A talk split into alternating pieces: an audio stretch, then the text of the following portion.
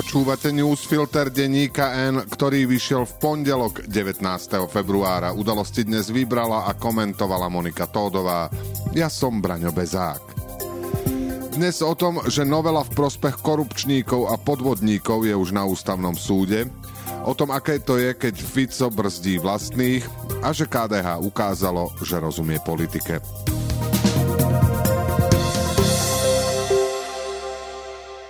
Prezidentka Zuzana Čaputová v pondelok napadla novelu trestných kódexov na ústavnom súde. Žiada, aby súd preskúmal súlad novely s ústavou a zároveň, aby pozastavil jej účinnosť. Prezidentka tak urobila napriek tomu, že novela do pondelka večera nevyšla v zbierke zákonov. Aj z toho, že sa to v pondelok nestalo, vidno, že smer v celej veci obštruuje spôsobom, ktorý je neslušný a ohrozuje základné fungovanie právneho štátu. Štandardne je zverejnenie zákona v zbierke otázkou hodín, keďže prezidentka podpísala zákon už v piatok, tak v pondelok to tam jednoducho malo byť. Ústavný súd sa teda bude musieť vyrovnať nielen s otázkou, či to, čo Smer, Hlas a SNS schválili, nie je protiústavné, ale aj s otázkou, či môže prijať rozhodnutie skôr, ako je novela publikovaná. Ústavný právnik a poradca prezidentky Marian Giba ešte v piatok povedal, že ústavný súd má možnosti rozhodovať aj bez publikovania zákona v zbierke. Síce ich bežne nepoužíva, ale toto je mimoriadná situácia. Tak ako sa očakávalo, prezidentka nesúhlasí s tým, že novely boli prijaté v skrátenom legislatívnom konaní, čiže neprebehla o nich žiadna odborná diskusia. Napadla však aj obsah zákonov. Štát prijatím takejto novely podľa nej poruší svoj pozitívny záväzok efektívne postihovať trestnú činnosť a chrániť práva občanov poškodených trestnou činnosťou. Prezidentka je podľa podania presvedčená, že, citujeme, kombinácia zásadného zníženia trestných sadzieb, zvýšenia hraníc škody, zmien v ukladaní podmienečných trestov odňatia slobody a zmien v oblasti premlčania je rezignovaním štátu na ochranu bezpečnosti svojich občanov. Ak niekomu novela pomáha, tak podľa prezidentky obvineným a obžalovaným. Prezidentka nesúhlasí ani so zrušením úradu špeciálnej prokuratúry a to hlavne preto, že za takú krátku dobu sa prokuratúra nevie na takúto zmenu, keď prejdú tisícky spisov na iné prokuratúry pripraviť. To je podľa nej v skutočnosti marenie efektívneho vyšetrovania trestnej činnosti. Zuzana Čaputová ďalej upozorňuje, že to, že novela pomáha tým, čo za ňu hlasovali, znamená uprednostňovanie osobného či skupinového záujmu pred verejným záujmom a je tiež v rozpore s našimi medzinárodnými záväzkami. Podrobnejšie popísala argumenty prezidentky vo svojom článku Mária Benedikovičová. Premiér a predseda Smeru Robert Fico, ale aj predseda Národnej rady Peter Pellegrini už dopredu spochybňujú rozhodovanie ústavného súdu. Fico aj Pellegrini už koncom týždňa a potom aj cez víkend naznačovali, že prezidentka je s ústavným súdom dohodnutá. Pýtali si, či si netelefonovala s predsedom súdu Ivanom Fiačanom alebo s inými súdcami. Doteraz Fico útočil na rôznych policajtov, prokurátorov a sudcov, ale to, že už napáda aj ústavný súd je novinka. Ukazuje, že v ceste za beztrestnosťou pre svojich ľudí sa nezastaví pred ničím a nič mu nie je sveté. Prezidentka sa voči Ficovmu postoju k súdu ohradila ešte v nedeľu v televízii Markíza, ale v pondelok zaslal stanovisko aj ústavný súd. Ten oficiálne nereagoval priamo na Fica, ale vyhlásil, že zaznamenal viaceré, citujeme, bezprecedentné vyjadrenia predstaviteľov verejnej moci, ktorými spochybňujú nezávislosť súdu a nástojčivo žiada politikov, aby s verejnosťou komunikovali uvážlivým spôsobom a nevťahovali súd do politického boja. Robert Fico poskytol rozhovor dezinformačnému webu hlavnej správy, ktorý sa stal známy aj tým, že potom, čo Rusko napadlo Ukrajinu, ho štát na chvíľu vypol. Premiér si z rozhovoru vybral pre svoje sociálne siete aj úryvok, kde sa tradične obúva do mimovládok, no to najzaujímavejšie v ňom vynechal. Fico sa v rozhovore pre hlavné správy vlastnou vinou dostal do takého zakonšpirovaného prostredia, že sám musel obhajovať suverenitu Ukrajiny a aj to, že Slovensko je súčasťou Európskej únie a NATO. V istej chvíli totiž moderátor Branislav Krist začal vysvetľovať, že konflikt na Ukrajine sa vyvíja smerom, že Ukrajina bude porazená a že, citujeme, Maďarsko otvorene hovorí, že by si nárokovalo na časť územia Ukrajiny. A tak sa Fica spýtal, či si vie, opäť citujeme, predstaviť, že by si Slovensko nárokovalo časť územia Ukrajiny. Ficovi aj trochu vyschne v hrdle a hovorí, že toto sme už príliš ďaleko, buďme korektní. Redaktorovi v zápätí odporúča, aby vychádzal z toho, že Ukrajina je suverénna krajina a vysvetľuje mu, že túto tému by v žiadnom prípade neotváral.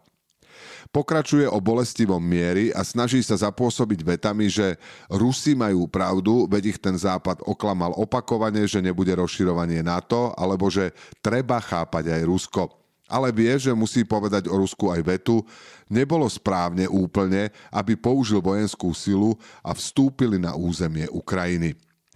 Redaktor však pokračuje a hovorí, že Rusko z toho vyjde výťazne, budeme ich mať na hraniciach a pýta sa premiéra, či Slovensko nebude nútené trošku prekopať zahraničnú politiku.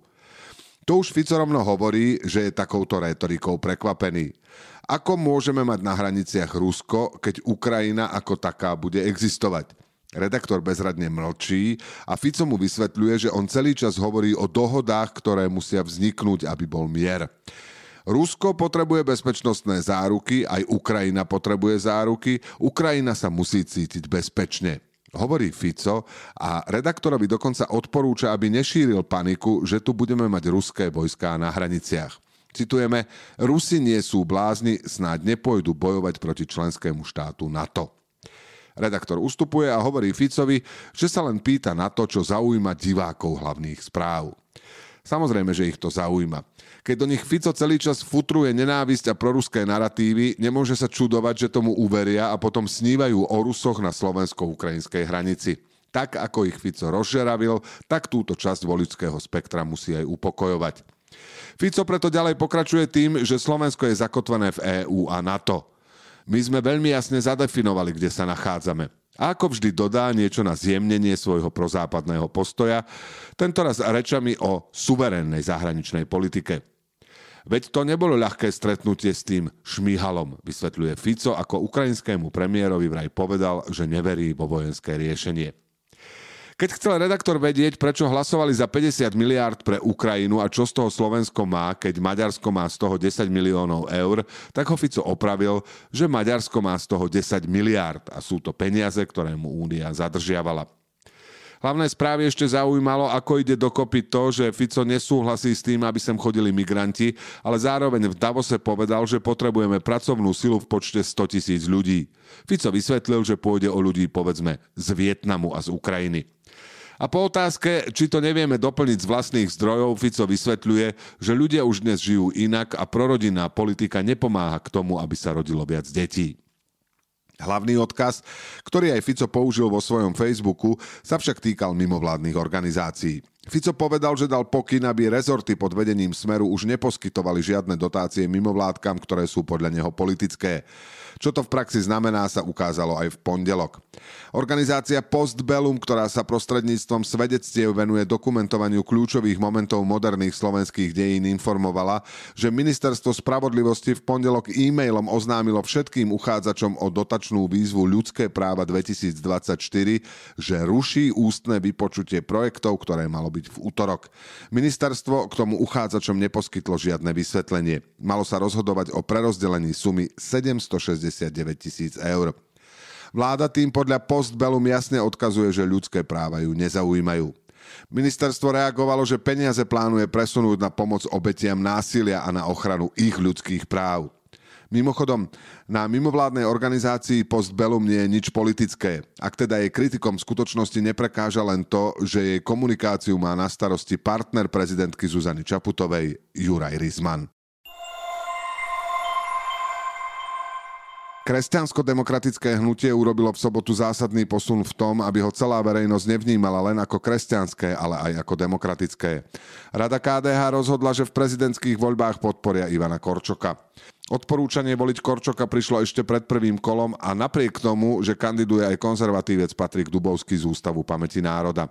Tento člen strany za ľudí je však bez šance, čo mu v KDH porozumeli. Predsednička poslaneckého klubu KDH Martina Holečková povedala, že odporúčanie voliť Korčoka treba chápať tak, že dnes bojujeme o charakter štátu a v KDH si nevedia predstaviť, že by zaň bojoval predseda hlasu Peter Pellegrini po tom, čo ukázal v Národnej rade alebo za aké zákony hlasoval. Rozhodnutie KDH prijalo napriek tomu, že boli niektoré krajské rady, ktoré s ním nesúhlasili. To je v poriadku, dôležitá je väčšina. To, aké významné rozhodnutie KDH urobilo, ukazuje aj to, že riskovalo napríklad aj takú kritiku, ktorú v konzervatívnom denníku Postoj napísal komentátor Juraj Majchrák. Podľa neho argumentu, že ide o veľa, by sa nedalo nič vyčítať, keby k podpore Korčoka prišlo až pred druhým kolom. Strana podľa neho mala aspoň symbolicky pred prvým kolom podporiť aj konzervatívneho Dubovského. V situácii, keď je s prieskumom zrejme, že ak chce Korčok poraziť Pellegriniho, bude potrebovať každý hlas každého jedného konzervatívneho voliča, by to však bolo zbytočné. Hoci postoj predpovedá, že takéto niečo bude znamenať pre KDH stratu voličov, môže to byť aj presne naopak. Že konzervatívci, pre ktorých je naozaj spravodlivosť dôležitejšie ako diktovanie ľuďom, ako majú žiť, si povedia, že predsa len má zmysel voliť KDH. A samozrejme je politickou chybou, že KDH nemá vlastného kandidáta. To by však muselo hnutie konať oveľa skôr ako pár mesiacov pred voľbami. A teraz ešte správy jednou vetou. Špecializovaný trestný súd otvoril hlavné pojednávanie s Norbertom Böderom. Na súde vypovedal aj podpredseda parlamentu Peter Žiga, ktorý odmietol, že by s policajným funkcionárom Bernardom Slobodníkom za úplatok vybavoval nevyšetrovanie jeho príbuzného. Slobodník potvrdil svoju výpoveď a popísal aj to, ako musel byť pod policajnou ochranou. Stredu bude 6. výročie vraždy novinára Jána Kuciaka a Martiny Kušnírovej. Za slušné Slovensko pri tejto príležitosti organizuje v Bratislave na námestí Slobody o 17. demonstráciu. Spomienky budú aj v ďalších 32 mestách. Najvyšší správny súd rozhodol, že Robert Švec môže kandidovať za prezidenta. Pôvodne ho vylúčila Komisia Národnej rady, ktorá skúmala jeho 15 209 podpisov a skonštatovala, že viac ako tisíc nebolo vlastnoručných, ale súd skonštatoval, že to môžu skúmať iba znalci, nie Komisia Národnej rady.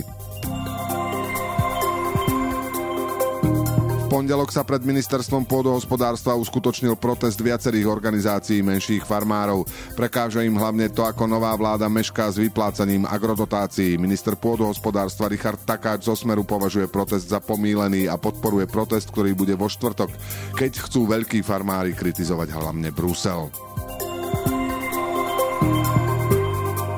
Poslanec CNS Peter Kotlár sa zastal ministerky kultúry Martiny Šimkovičovej, z ktorej si robí verejnosť žarty kvôli jej angličtine na konferencii v Abu Zabi. Podľa Kotlára presne takto rozprávajú Slovania po anglicky. Šimkovičová zároveň kritizovala bývalé Oľano, že za ňou poslali do Spojených Arabských Emirátov jeho hovorcu a nazvala ho eštébákom. Novelu trestného zákona kritizuje aj komisár pre deti Jozef Mikloško. Podľa neho by prípady sexuálneho zneužívania detí nemali byť premlčané nikdy. Novela podľa neho môže deti dostať do ešte väčšieho rizika stať sa obeťami trestných činov. Prokurátor úradu špeciálnej prokuratúry zrušil obvinenie Jaroslava Haščáka v kauze Gorila pre procesné pochybenie vyšetrovateľky a zároveň dal pokyn na vznesenie opätovného obvinenia. Úrad špeciálnej prokuratúry poskytne k prípadu viac informácií v útorok na tlačovej besede. Udalosti do dnešného newsfiltra vybrala a komentovala Monika Tódová a na záver posledné slovo odo mňa. Mnoho ľudí verí na spiknutie mocných s bohatými, ktorí spoločne riadia svet tak, aby nemuseli byť viazaní žiadnymi zákonmi a svoje skutočné zlovoľné zámery ukrývajú do zdanlivo bohumilých cieľov. A mnoho ľudí vzdor voči týmto domnelým spiklencom vyjadrilo tým, že dali vo voľbách hlas tejto koalícii, čím prispeli k tomu, že mocní spolu s bohatými riadia našu krajinu tak, aby nemuseli byť viazaní žiadnymi zákonmi a svoje skutočné zlovoľné zámery ukrývajú do zdanlivo bohumilých cieľov.